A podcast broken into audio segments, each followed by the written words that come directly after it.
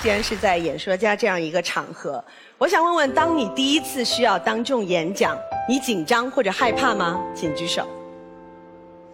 我几乎看到了所有的人，这说明了一个很重要的问题，那就是你很正常。因为演讲真的不是一件容易的事情。有心理学家曾经做过这样的统计。在人们感到最恐惧的事情当中，当然有死亡，但是他居然只列在第二位，列在第一位的就是当众讲话。即使是最伟大的演说家，比如说丘吉尔啊，他也说过这样的话。他说：“人生中有三件最难的事情，第一件爬上一堵向你倾倒的墙，第二吻一个决心要离开你的姑娘，第三个就是当众讲话。”其实就算是当众讲话很多年，你也会遇到一些尴尬，比如说突然脑子中一片空白啊，突然忘词儿了，不知道该怎么样进行下去了。呃，我其实就遭遇过好几次这样的状况，但是比这样的状况更糟糕的，你知道是什么吗？就是这个时候你的搭档也忘词儿了。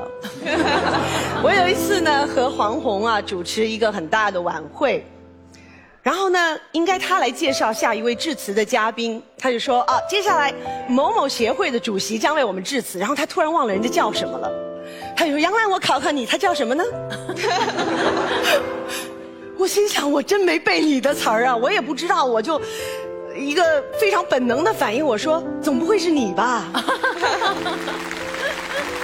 他这时候就知道我也不知道是谁，然后他的反应也很快，他就说：“我说的是这一届的，不是下一届的。”就在这个时候，这位主席先生啊，也觉得有点尴尬，不好意思，他主动上来救场。哦，该我该我说话了，该我说话了，他上来，总算给我们解了围。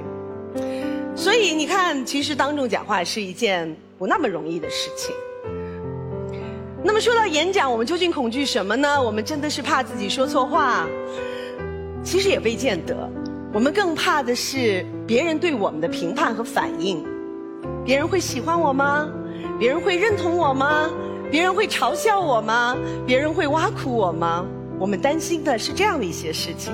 但是其实我想说，打动人的永远都不是口才，而是你的真心与真情。